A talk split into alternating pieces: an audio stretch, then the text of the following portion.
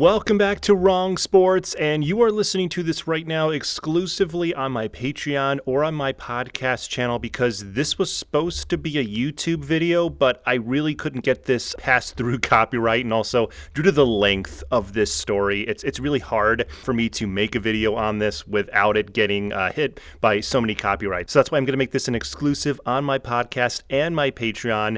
If you are listening to this right now, either on my Patreon or my podcast, make sure you follow each channel and also help out the channel, please, by going to my Patreon, patreon.com slash wronged sports. Help out the channel there so that I can do more exclusives like this. And I will be dropping brand new YouTube videos as well. So, so make sure you check out the channel there too, because again, this was going to be a YouTube video, but since the length of it, and also because I didn't think I could get this passed through copyright, I just solely made this into a podcast only. So you might be hearing me making some references to what you would think would be in a video. But yeah, that's because this entire podcast is basically the audio portion of a YouTube video that I was going to do. So just disregard anything me making a reference to link above because obviously you can't click on any link above. But anyway, thank you so much for checking this out exclusively on my Patreon and my podcast. And I will be putting more exclusives on my Patreon and my podcast in the future. So be on the lookout for that. And let's start with discontinued the story of Hofstra football.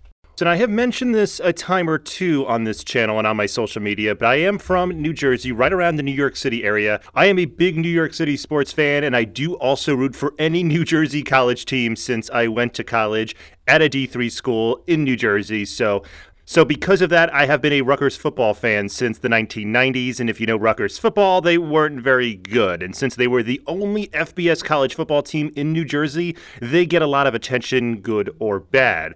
But there was a time in the 1980s, 1990s, and 2000s where another New York college football team was getting a lot of attention. And it was because they were winning and setting records. But even though there were a lot of really good things that would be with this team, this team would be discontinued. That team is the Hofstra University football team.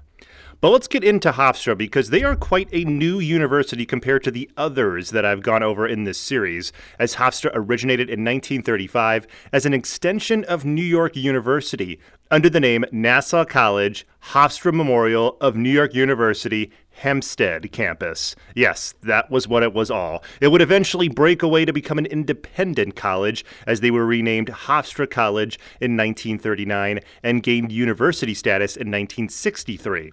Hofstra would gain even more credibility when it started to add schools to their university and have a very good law and business school. And to go along with that, the school would also host presidential debates in 2008, 2012, and 2016, giving the university even more eyeballs. But while the college was changing and growing, they would also add an athletic department as Hofstra would start their football program and sports program in 1937, just two years after they opened. The team was run by their athletic director at the time, Jack McDonald. As McDonald was a linebacker in college at NYU in the early 1930s, and because Hofstra was still under the NYU banner at this point, it makes sense that he would take over the athletic department at this new school. McDonald graduated from NYU in 1933, and then at 27 took over running this brand new sports program. He would be the football coach from 1937 to 1941. The school wouldn't play sports from 1942 to 1945 due to World War II. And that was unfortunate because the football team got pretty good towards the start of World War II, as they started with a losing record in 1937, which usually happens with brand new programs, but then had three straight winning seasons from 1939 to 1941.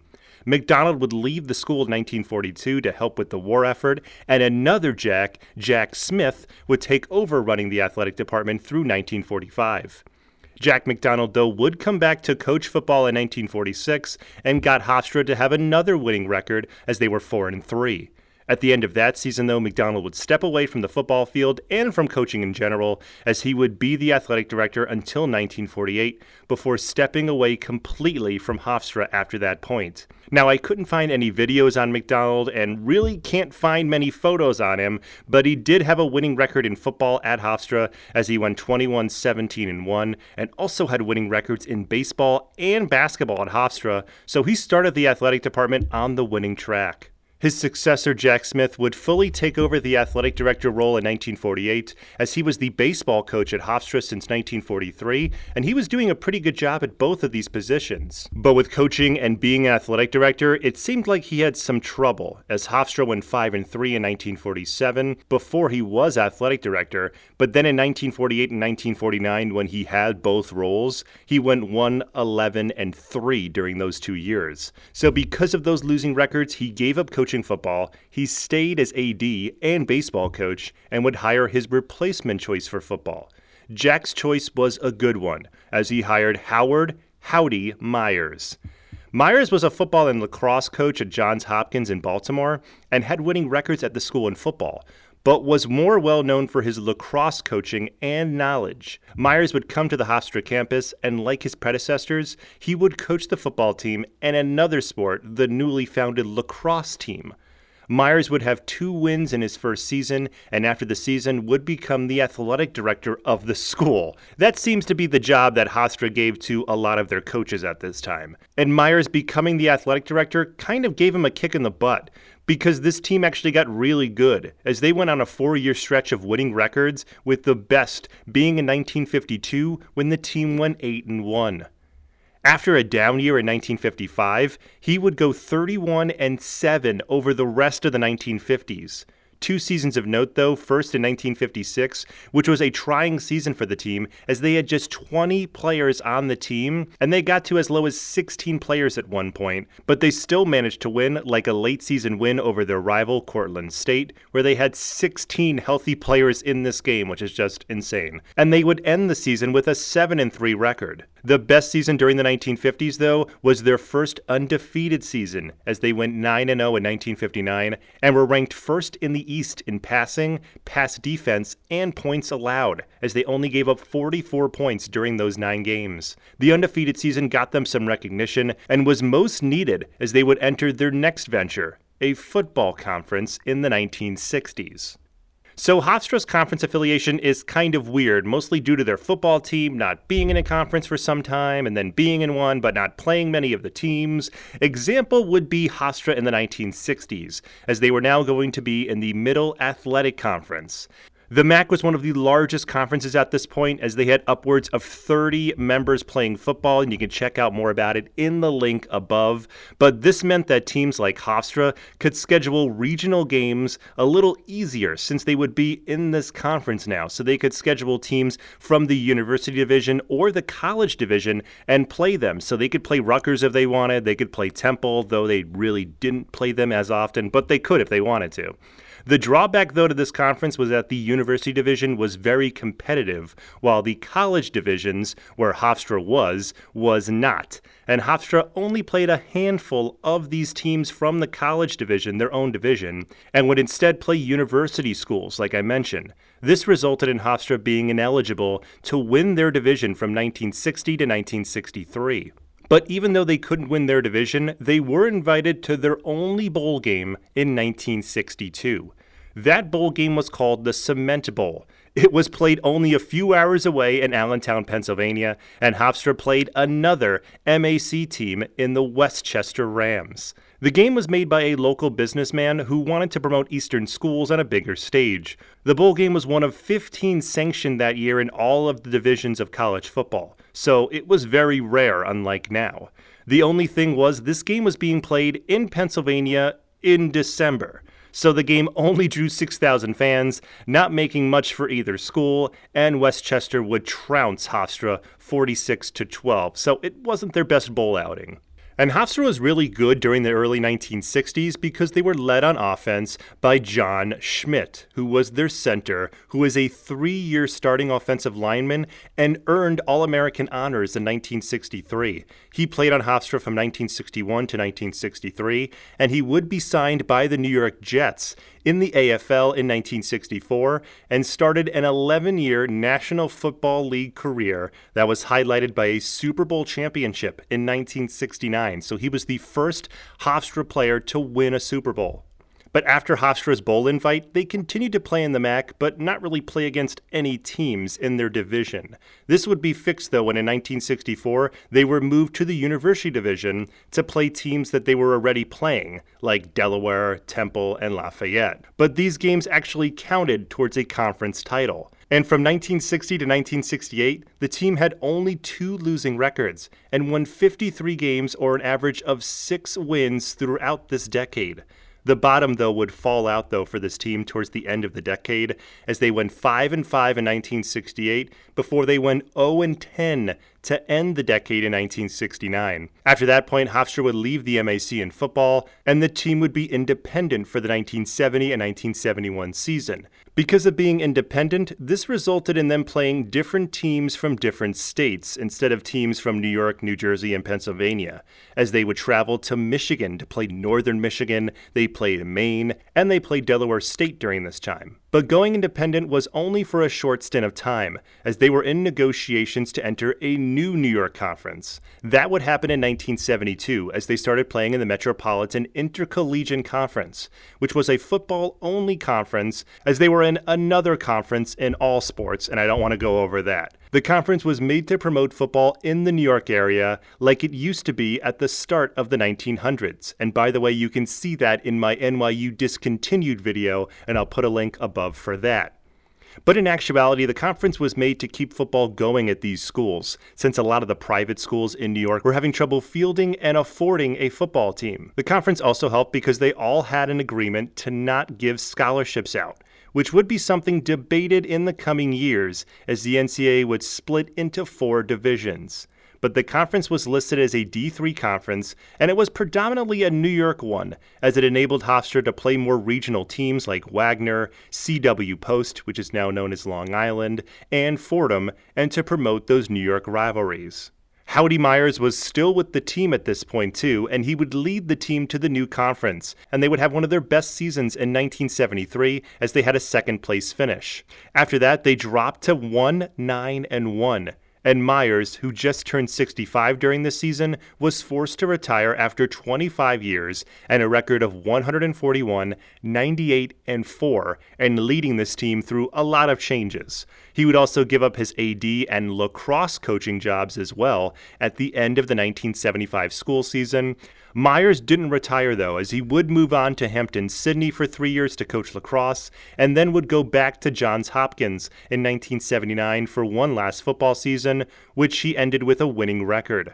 Unfortunately, though, Myers would get diagnosed with cancer and had surgery for it at Johns Hopkins, which was given to him almost for free since he worked at the university for all those years. Unfortunately, though, the surgery wouldn't go well, as he would have heart failure shortly after and would die. Howard Howdy Myers would have 15 winning records at Hofstra, one undefeated season, and navigated Hofstra football through their years of various divisions and conferences. After Myers, Hofstra would hire Bill Leet to be the new football coach. Leet was only 29 when he was hired, but was a defensive coordinator for several years under Myers, so he was known on campus. Along with the football coaching jobs, he was given the title of assistant athletic director. This meant that for a time, Hofstra wouldn't have their coach of two or more teams also be the athletic director, so it took some work off of his plate. Leet was also the baseball coach at Hofstra since the 1970s, so he was now coaching two teams and being the assistant athletic director, so it seemed like enough work for him at that point. His tenure as football coach started with a losing record, but by year 3 they were 6 and 3 and they were going to have another big change coming.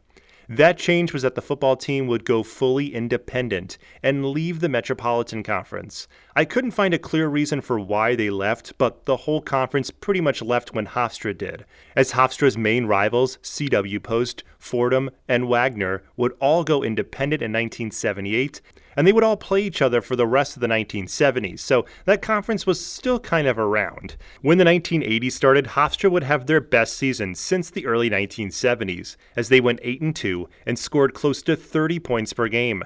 After this season, though, Leet would leave Hofstra and go on to be an athletic director at the University of New Haven at the age of 35, so quite a young age for him. Because of that, the school would have to go out and look for a new coach, and they would go offensively this time. Mickey Kwiatkowski. He was an offensive coordinator for the last four years at Southeastern Missouri State, where they had winning records, and his offense was predominantly the wing T formation, which was well liked across college. Now, Kwiatkowski was not a Hofstra alumni, as he went to Delaware University, who played Hofstra in the 1968 1969 season, so he knew a little bit about Hofstra. His offensive strategy didn't work immediately, though, as the team went 4 and 6 in 1981, but then rebound nicely to 6 and 4 in 1982. The team, though, really hit their stride the next two years, as in 1983 they started the season 10 0 and were invited to the D3 National Tournament for the first time. Along with that, Hofstra had a devastating ground game, as their running back Bob McKenna ran for 1,019 yards on 198 carries, making him only the second player in school history to reach 1,000 yards in a single season. But their first time in the D3 tournament didn't go that well, as they played Union College of New York and lost badly, 51 to 19. But that great season was only the appetizer for the 1984 season, as they had their best offensive performance and had an All American this year, too. That All American was their wide receiver, Emil Wohlgemuth, who was the leading receiver for the last three years at Hofstra with 14 receiving touchdowns. And this year, Wohlgemuth would lead the team again with a single season record of 60 passes caught for 927 yards while finding the end zone eight times. His play had Hofstra with their best offensive output, as they averaged 37 points per game and went 9 0 to start the season again. In their final game and with another spot in the D3 tournament on the line, they unfortunately fell short to their New York rival, St. John's, but ended the season 9 and 1 and had their best 2-year run. In 1989, the team would go 8 and 2 and get invited to the national title tournament again, only to lose in the first round again. But the four straight trips to the postseason were the longest for any coach at Hofstra, and after that 1989 season, Mickey Kwiatkowski would leave to coach at Brown University. But his offensive strategy didn't really work there, as he went 7 and 33 in four seasons, pretty much the complete opposite of what he did at Hofstra. To follow up the success of the end of the 1980s, the university would hire their most famous and probably their best coach, as they hired Joe Gardi to be their next head coach. And Gardi was a New Jersey high school head coach in the 1960s and won a state title there before becoming a college assistant and then latching on to the New York Jets, where he would be there from 1976 to 1985 in a few positions, but he would actually be the defensive coordinator and the assistant head coach from 1983 to 1985. And after that point, he would serve as an NFL assistant supervisor of officials from 1985 to 1990. So Gardi was not only coming back to coaching after five years, but back to college coaching, which he hadn't done since 1973. But with the new coach and the new decade started, they seemed to finally turn the corner. As the 1990 Hofstra team was probably their best team and probably one of the best that year too across all of Division 3. They would have four team returning starters coming back, two two year captains as Larry Brady and Jim Scully were back. And Scully would actually lead the defense with 11 sacks this season, but it was the offense that opened people's eyes to Hofstra nationwide. The offense would routinely run an offense with four wide receivers, and it showed in their first game versus Fordham, where they scored 35 points. The points kept coming as they went 10 0 on the year, scoring a blistering 47 points per game. They averaged 500 yards per game, with 340 yards passing per game. They would be invited to the D3 National Tournament for the fifth straight year, and they would finally win their first game that year, too. And they would actually destroy in their first few games, as they destroyed Cortland State, their rival, and Trenton State before getting to the semifinals. This was the furthest Hofstra has gotten in the tournament and the closest they got to a national championship. In the semifinal game, they would play Lycoming, a team that they played routinely in the early 1960s when they were both in the MAC together. Lycoming was like Hofstra in that they were undefeated, but Hofstra was the clear favorite due to their offense and also being at home. The game wouldn't go Hofstra's way, as they threw three interceptions, they had under 50 yards rushing, and Lycoming would seal the game, picking Hofstra off late in the game to win 20 10 and ruin Hofstra's special season. Hofstra would end the season 12 and 1, their best record ever, and they would get some more big news coming. That news was that Hofstra would be moving up from D3 to D1 AA, or the FCS level. The transition process would take until 1993 and put them in the American East Conference starting in 1994 in all sports, and football would stay independent. The 1991 season would also have tons of scoring again as they started to play more D1 AA opponents, as they played six of them, winning five, and they probably would have been invited to the D1 AA tournament if they weren't ineligible for it. The following season, they played seven D1 AA opponents, but fell back a bit, going 4 and 6 for their first losing season since 1985. But getting over that last season, the 1993 season would be Hofstra's first full-fledged Division 1 football season. The team would start to get that offensive mojo back too, as they scored over 30 points per game. In 1993, the team went 6-3 and 1, and they were now on their way to showing off what they could be in Division 1 in the coming 1994 season. And that 1994 season was like 1990, except they would now be a full Division 1 AA team and eligible to make a run at the national title. They would have a dozen or so starters back this year, but none were more dangerous and would gain future fame like their wide receiver Wayne Chrebet. Chrebet was an undersized receiver that would be given the label of being too small to play wide receiver, and because of that wasn't heavily recruited.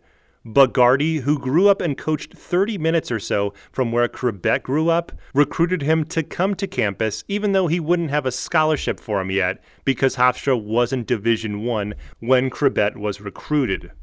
Chrebet would come to campus and would start playing in 1991 and would be an explosive member. That was because from 1991 to 1993, he had over 1,500 receiving yards and 15 touchdowns. And to start 1994, not only was Chrebet on fire, but the team was on fire too as they crushed Butler to start, and after that followed up with a 20 point win over Bucknell before they played Fordham in what was their closest win.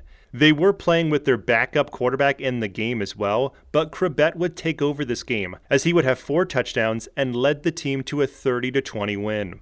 They would follow up with more big wins over conference champions that season as they beat Patriot League champion Lafayette and the Yankee Conference champion New Hampshire the next week.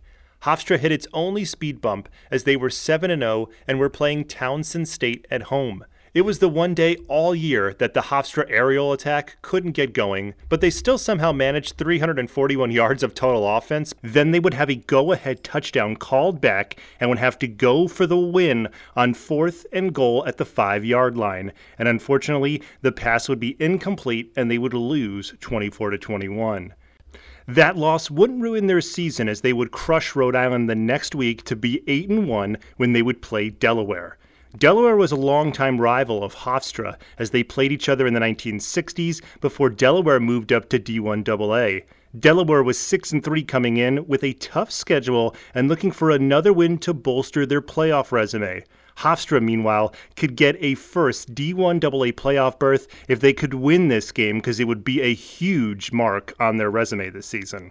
The game ended up being a shootout, with both teams combining for over 1,000 yards as well as 82 points. And along with that, Wayne Chrebet caught 14 passes for 245 yards and five touchdowns, tying Jerry Rice's NCAA Division I AA record for receiving touchdowns in a game. However, even though it was exciting, it didn't find a winner, as it ended in a 41 41 tie and ruined any chance for any team to get to the national title tournament. But Hofstra would finish with an 8 1 1 record, being ranked 22nd in the country, and had their first All American in safety Brian Clark, who led the defense and the nation with nine interceptions that season. And along with that defensive All American, the team defense was spectacular as they finished second in the nation in rushing defense. Wayne Chrebet, meanwhile, would end his college career with 150 receptions, 2,297 yards, and 31 touchdowns, and went on to have a pretty great NFL career and kept it local as he would play for the New York Jets for 11 seasons. Hofstra would keep building off the 1994 season with another spectacular 1995 season. They started with a 10 0 record again, but this time the defense showed how much better they were, as they never gave up more than 15 points in any of those first 10 games. But in their final regular season game, and with a playoff spot all but assured, they would stumble to Marshall. 30 to 28. The loss didn't seem all that bad since Marshall was considered the top team of D1AA that year and for the last decade or so. In the first D1AA tournament for Hofstra, they would face familiar foe Delaware and would have to face them on the road. The game wouldn't go like the 1994 contest, as Hofstra's offense couldn't get going at all, and they would lose 33 to 17.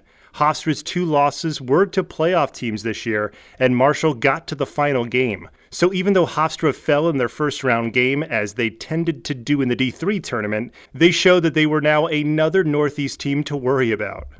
And to go along with the great players that I've been mentioning throughout this journey of Hofstra football, they had a few this year as they had their returning quarterback, Karan Brown, who was a threat to run and pass in his senior season as he had 977 yards rushing and 1,860 yards passing. So he almost had a 1,000 1,000 season, which is pretty cool.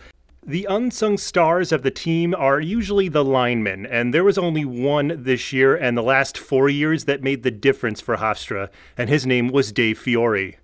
Fiore was a four year starter that started all but one game during his time at Hofstra, and he led the offensive line to produce a great rushing attack in the 1995 season as they ran for 261 yards per game, which was the third best in school history. And he would end his college career with All American honors, and he got signed by the San Francisco 49ers and played in the NFL for eight years. But after a great 1995 season, 1996 was a fallback year as they went 5 and 6. But that was again getting them ready for another breakout season in 1997. They started with two close wins over Texas State and Boston University, and then they got to play UConn at home. Now, Hofstra beat UConn earlier last year, but this year behind Skip Holtz, UConn outmatched them and won 35 to 31. The UConn loss would be a tough loss, but they would have to completely forget about that and do it quickly because they were going to play one of the best teams and probably one of the best teams all across college football. That was Youngstown State. Youngstown State were led by Jim Tressel, the future Ohio State coach, who already won three national titles in 1991, 1993, and 1994, and they were 3 0 to start this 1996 season. Hofstra had to travel to play them too and gave them a game as it was close most of the way, but Hofstra couldn't get a touchdown late and they would lose 27 to 22. Hofstra was 2 and 2 now, but their defense was firing on all cylinders and their offense was going to be putting up over 40 points per game over the last 7 games, which would help them win those last 7 games to be 9 and 2 and get invited to the D1AA tournament. The tournament game put them up against Delaware again, who were ranked third in the nation and only lost to Villanova earlier in the season. And Nova was undefeated this season, so that shows just how good they so that shows just how good those two teams were. Hofstra would have to go on the road again and got closer than they did two years earlier, but they fell in the first round again, losing 24 to 14. They ended their year 9 and 3 and were led on offense by a name you might know mostly because of Tom Brady. His name was Giovanni Carmazzi. And Carmazzi was a sophomore this season as he set records for passing attempts, passing completions, passing yards as he threw for 3,554 yards, passing touchdowns with 27, and completion percentage 71%. Meanwhile, on defense, they were led by returning starter Lance Schulters, who got All American honors for the second straight year as he recorded a team high 145 tackles and added four interceptions, which led the team. He would get drafted in the fourth round and play in the NFL for 10 seasons and is now a defensive assistant on the LA Rams. And let's stick with defense for just a little bit because here's another top defensive player, not only for 1997, but the previous two years, who I didn't mention before, who would turn out to be a future NFL coach in Raheem Morris. He played safety on Hofstra for the last three seasons and then would be an assistant at Hofstra in 1998, as well as 2000 and 2001. And let's get to 1998 because real quick, it wasn't a playoff year even though Hofstra was 8 and 3, but they were showing once again that their run and shoot offense was top tier as Carmazzi passed for 2751 yards and 18 touchdown passes. But the real reason why this team lost a few games was because of their defense as they gave up 27 points per game throughout the season, but over their last 8 games they gave up 34 plus points per game making the offense do a lot more, resulting in two out of the three losses where the offense scored 30 plus points and the team still lost. But even though they didn't go to the playoffs in 1998, they still had a strong team that they were bringing a lot of those players back for 1999. One of those would be Giovanni Carmazzi, who would be coming back for his senior season. He would lead Hofstra to another 10 win regular season as they went 10 1, beating five top 25 ranked teams throughout that time the team would routinely get big leads and then pull starters as they outscored opponents in the first quarter 106 to 10. So that's the reason why Carmazzi doesn't have really crazy stats. Example of this was seen versus Delaware State when they scored 44 points in the first half to win 58 to 14. And the 1999 season started pretty great for them as they started versus UConn, and Hofstra celebrated by beating them 56 to 14. It wasn't Carmazzi's arm that led them to that many points, it was actually their rushing attack, as they rushed for over 250 yards, and their defensive back Robert Thomas returned a fumble and an interception for a touchdown to almost outscore UConn by himself. Carmazzi would come through the rest of the season, though, especially in the game versus UMass, the defending national champions, as they beat them on the road and rolled up 518 yards of total offense on its way to win 27 to 14. They lost their top running back during that game, and then the injuries would start to accumulate as it would cause them to lose a mid-season game to Richmond. The loss knocked them from the top 3 ranking as they went all the way down to number 10, but they didn't lose again for the rest of their season and capped it off with a win on the road in Tampa versus a fairly new program in the University of South Florida. Because of finishing in the top 10, they would be invited to the national title tournament as the number 3 ranked team to play Lehigh first, and they would do it at home. Lehigh did give them trouble though early in the game as they led 13 to 3, but then they didn't score again as Carmazzi ran in one and threw in one before half to give them a 17 to 13 lead and the final would be 27 to 15. Their next game was versus Illinois State, who were the champs of the Gateway Conference and lost two games. One of them was to Minnesota, so doesn't really get counted against them, and their other loss was a one point loss to USF. And along with that, Hofstra were also at home, so they were heavily favored in this game. Illinois State's offense, though, couldn't be stopped, and after Hofstra fumbled twice in the first quarter, they were down 24 to 7 at half. Carmazzi did complete 80% of his passes with two touchdowns and 291 yards, but it wasn't enough for them to catch up. Plus, Carmazzi would also be taken out with 11 minutes left in the game due to a knee injury, so everything wasn't working out for them, and they would lose 37 to 20. But this season was by far their best one since they got into Division 1, as they won 11 games for the second time in the decade, and finally won a D1 AA playoff game. And the playoff loss to Illinois State would also be Giovanni Carmazzi's last game at Hofstra. And during his run there, he threw for over 9,000 yards, had 1,000 rushing yards with 32 rushing touchdowns, and a record over the last three years of 28 and 8. He would be more well known, though, for being drafted in the third round of the NFL draft, one of the highest for a Hofstra player, and yes, it was before Tom Brady, but he didn't quite have the career of Tom Brady getting into the new millennium with Hofstra, and there would be some changes as they would undergo a nickname change from the Flying Dutchman to the Pride. Along with that, they would also be going into a new football conference in 2001, as they would be playing in the incredibly tough Atlantic 10. But more on that in just a little bit. This year was all about the crazy schedule they had as they started versus the top five team Montana on the road. This would be one of the furthest west trips that this team ever did. Montana were coming off of three straight playoff seasons, but in this game, the Hofstra defense stepped up, and after a late fumble, they drove to the 29 yard line and kicked a field goal to win 10 to 9. They would then travel again a few weeks later to Portland, Oregon to play another top five team in Portland State. The game was a shootout with Hofstra falling 40 to 35, but the traveling didn't stop because then they would travel to California to play Cal Poly, who they beat, and then they had to go to another top 5 team in Youngstown State, falling to them in overtime. Due to this incredibly tough schedule, Hofstra ended their season 8 and 3, but they were ranked number 14 because of that really tough schedule. They would make it to the playoffs again, but this time they were on the road versus 9 and 2 Furman. The game would be back and forth throughout the third quarter and tied at 17. But then they got a touchdown to take a late lead 24 to 17, and a lucky break after a high snap giving Hofstra the ball at the one yard line to add to their lead, and they would eventually win 31 to 24. Due to the upset win, they would have to go on the road in the next round's game to Georgia Southern, who were the defending national champions and had only lost two times this year one to Georgia and the other to Furman.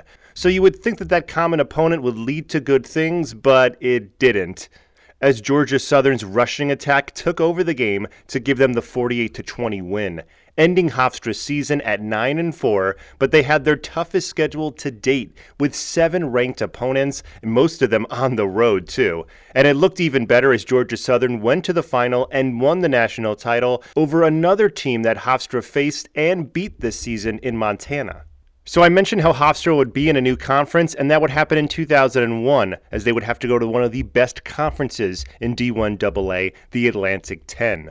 They would start the season with back to back Atlantic 10 games, too. First, it was versus Northeastern, and they would easily win and put up 40 plus points in that game. The next week, they went on the road to Rhode Island, who were coming off of a pretty bad 2000 season, but they definitely turned it around in 2001, including beating Hofstra in this game 35 to 26. After the loss, though, Hofstra went on a seven game winning streak, averaging over 35 points per game, and were tied for first place in the Atlantic 10. With one more conference game left, they would have to play Villanova on the road. And Nova was coming into this game with only one conference loss, too, so this game would solve a lot for the conference title situation. The game was a high scoring and once again a shootout, with over 80 points scored, but Hofstra couldn't score enough and took their second Atlantic 10 loss, 54 to 34. Hofstra would end their season with another big win over Liberty, and due to Villanova losing their last conference game, there was a four way tie for the first place in the conference, and Hofstra was one of those four teams. Hofstra would also be one of the three co champions to be invited to the playoff this year, and Hofstra would have a really tough game to start their playoff run, as they would have to go on the road to play Lehigh, who were undefeated this year. But even though Lehigh were undefeated, Hofstra were considered the favorite, and the game would be in Hofstra's control for most of it, as they led 24 to 17 into the fourth quarter. Lehigh would also be using a backup quarterback, but it ended up working for them as they went on a 92 yard drive to tie it up with under 20 seconds left and send it to overtime. Hofstra wouldn't be able to score, and Lehigh would kick the field goal to shock Hofstra without a playoff win for the first time in three years.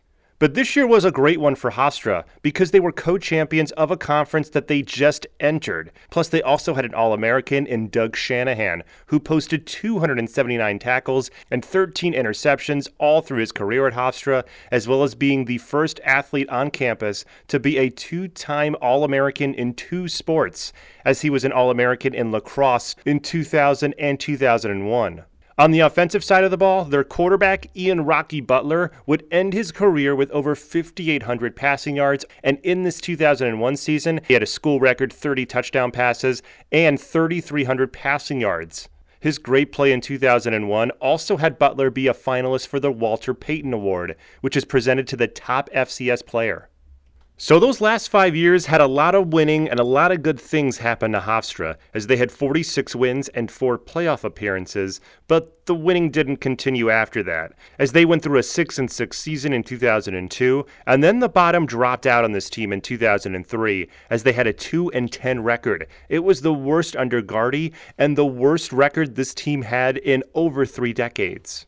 The team would improve though in 2004 with a 5 and 6 record and got them back to their high scoring ways as they scored over 400 points that season and even though they struggled to have winning records, they still had some big upsets as they beat a ranked UMass team in 2002 and their two wins in 2003 were over ranked Northeastern and Villanova. That also shows just how tough of a conference they were in at this point. The 2005 season would be a special one because it would be Joe Gardi's final season. They started the season 2 and 1 in out of conference play before they had to get into Atlantic 10 play, and this was where it got tough. It was basically a murderer's row at this point because they would first face James Madison, who would crush them by 30 plus points. After that, they would beat Delaware and Maine, but would then lose to Richmond by six and then lose to New Hampshire by three. So, with those two crushing losses, that would ruin their hopes of a division title, but they would finish strong with a 6 and 4 record and one game left as they would face number 7 UMass at home. With a touching ceremony before the game, they would send off Gardi with an upset in front of 3,000 fans and end Hofstra's season at 8 and 4, their first winning season since 2001, and really give a nice send off for Joe Gardi. This season, besides being known for Gardi's last season and for being a winning one, it also had two great players as All Americans, as Willie Colon would get All American honors that year and get drafted in the fourth round to have a 10 year long NFL career. Their top wide receiver this season ended his five year career at Hofstra. His name was Marques Colston. You will probably know Marques Colston due to his amazing career on the New Orleans Saints, and he started at Hofstra in 2001 and played as a freshman only having 14 receptions and three touchdowns. In 2002, though, he would break out with 47 receptions and 614 yards, along with three touchdowns. As a junior, he followed it up with 50 receptions and over 900 receiving yards with seven touchdowns. And 2004 was going to be his breakout senior season, but he would get injured early in the season and due to that would have to redshirt. He came back in his redshirt senior season in 2005 to put up career high in receptions with 70 and yards with 975, along with adding five touchdowns. And Marques Colston would kind of have a career like Wayne Chrebet because he wasn't well known going into the draft as he was drafted in the seventh round, but had an 11 year career and a Super Bowl title, adding to Hofstra's alumni with Super Bowl titles. After Joe Gardi retired, the school would have to hire a new coach for the first time in 16 years, and only their fifth time since 1950. They ended up going with Dave Cohen, who was recently a defensive coordinator at Delaware and played locally at CW Post, one of Hofstra's biggest rivals in the 1970s and 80s. Cohen's first season in 2006 didn't go like the last decade or so, as the team couldn't score. They looked like the complete opposite of their last 15 years, as they only averaged 16 points in 2006, which was 14 points less per game than the previous year. The reason for the low scoring this year was because Cohen is a defensive guy, unlike Gardi was, so they weren't running a high powered run and shoot offense. The team would get better in 2007 as they would be in the new Colonial Athletic Association Conference, which was basically the sequel to the Atlantic 10 Conference. The 2007 Hofstra team got better as they were 7 and 4, but this was after starting the year 6 and 0 and averaging 30 points per game. But in their last 5 games, they lost that mojo completely, only winning one game, and their point total per game went down by 10 points. The end of the season was tough, but they were back on the winning track the 2008 season was thought to be a big year for Hofstra after the seven wins the previous year, but instead it was a wacky season full of streaks and bad losses. They started the season with two losses, then won two in a row before they got shut out by more than 40 points to the number one team in the nation, James Madison. After the loss, they finished the season 2 and 5 with a four-game losing streak and another losing season. And Cohen was looking to put the team on the winning track in 2009, and it started well enough as they got two wins in a row before meeting Richmond, who were now this year's number one team in FCS and who had just beaten Delaware and Duke on the road to start the season. And yeah, this game didn't go well as Richmond wiped the floor with Hofstra, beating them 47 to nothing. Next week, Hofstra played Western Michigan and got a good payday as they made it a game, taking an early 7 0 lead and then a 10 3 lead before Western Michigan didn't let Hofstra score again and came back to win 24 10. After that tough loss, they would get James Madison on the road and made up for the beating they got last year as they upset the number 7 James Madison team 24 to 17. That win was the last good one for this team, as they lost four of their last six by a combined 15 points. They were 4 and 6 going into their last home game versus UMass who were also having a losing season, and this game would turn into a shootout, with Hofstra coming out the winner 52 to 38. And that final win over UMass was a significant one. The 2,500 people in attendance didn't know this, but they would see not only the final season game for this team, but the final win for the season and the final win for this program as on December 3, 2009, the Board of Trustees for Hofstra voted to cut the football team. And it was mostly due to the last few years that were really bad for the university, as the team couldn't draw fans, even when students were given freebies. According to ESPN in 2009, the school only averaged 500 students attending the game, and that includes the cheerleaders and pep band. The school would also say that for the 2009 season, they sold 172 season tickets for the football team. That was compared to 750 for their basketball team. What was worse was that Hofstra has a student body of 12,500 students, but only 4,200 of them live on campus, making it harder for the students to come to home games, no matter if they were winning or not. The average attendance for the 2009 season was 4,260, but in a stadium that can comfortably sit 13,000, that's less than one third. And this attendance issue wasn't just a problem the last few years. As you can tell from the videos of the games I have used, they weren't really drawing well in the early 90s when they were routinely winning.